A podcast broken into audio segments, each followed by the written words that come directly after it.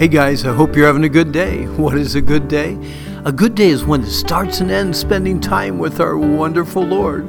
We continue our meditation through the book of 1 Peter. Today, I hope you read chapter 2, verses 6, 7, and 8.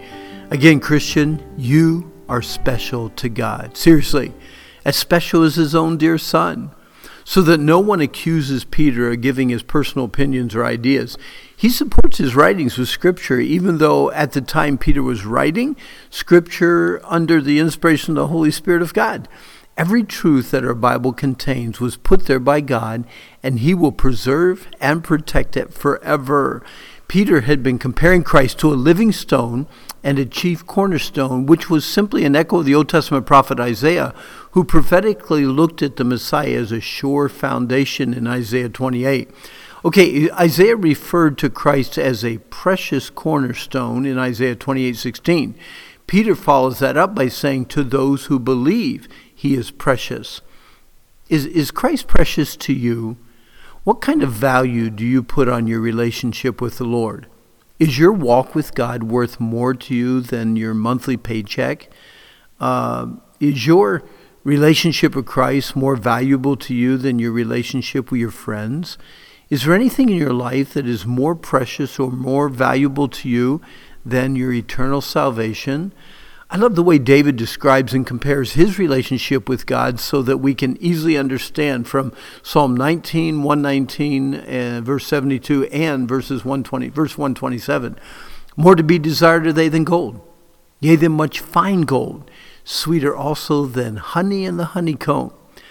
David said, The law of thy mouth is better unto me than thousands of gold and silver. Then he says, Therefore I love your commandments above gold, yea, above fine gold. He that believes on him shall not be confounded. The word confounded means to disgrace or to dishonor or to shame.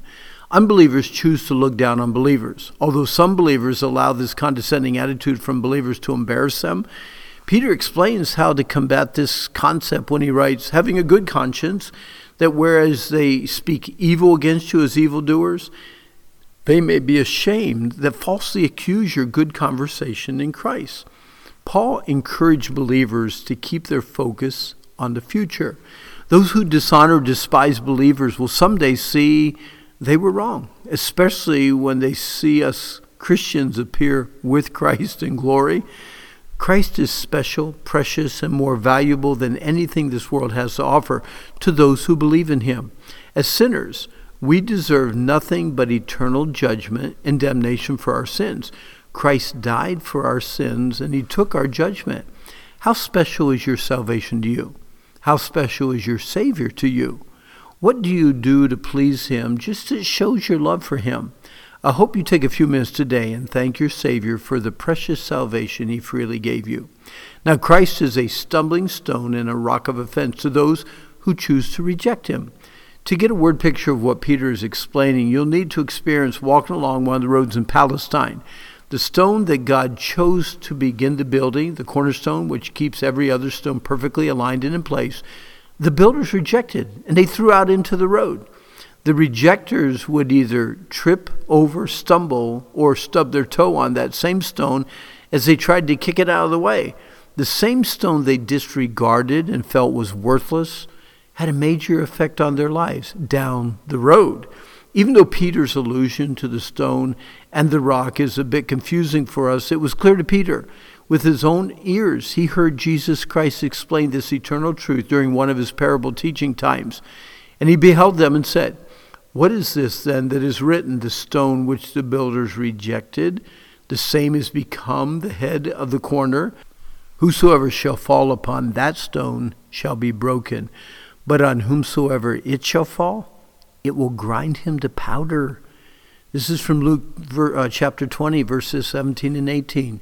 Jesus made it so clear if we by faith fall on Jesus Christ and allow Him, the true cornerstone, to break our proud, selfish hearts by humbly depending on Him and Him alone for our eternal salvation, He will become precious to us. If, on the other hand, we choose to be disobedient to the word by rejecting the gospel of Jesus Christ, that same stone will judge us and, in a sense, grind us to powder. We either choose God's judgment or we choose God's forgiveness. The message of Christ is two sided. It brings joy for those who believe and judgment for those who reject. 1 Peter 2 8 ends with the sad phrase, Whereunto also they were appointed. This doom and judgment is appointed to all who reject Christ in disbelief. Unbelievers are not appointed to disbelief by God, but all who reject the true Son of God are appointed to the judgment. Every man has an appointment with God. Hebrews 9 tells us, And as it is appointed unto men once to die, but after this the judgment, so Christ was once offered to bear the sins of many. I do trust that you have received Christ and you have not rejected him. Hey, that's all the time we have for today. If you need some more help and are struggling with fear or maybe anger, lust, or any, anything like that, uh, go to the website randhummel.com. There's some great meditations to help you there.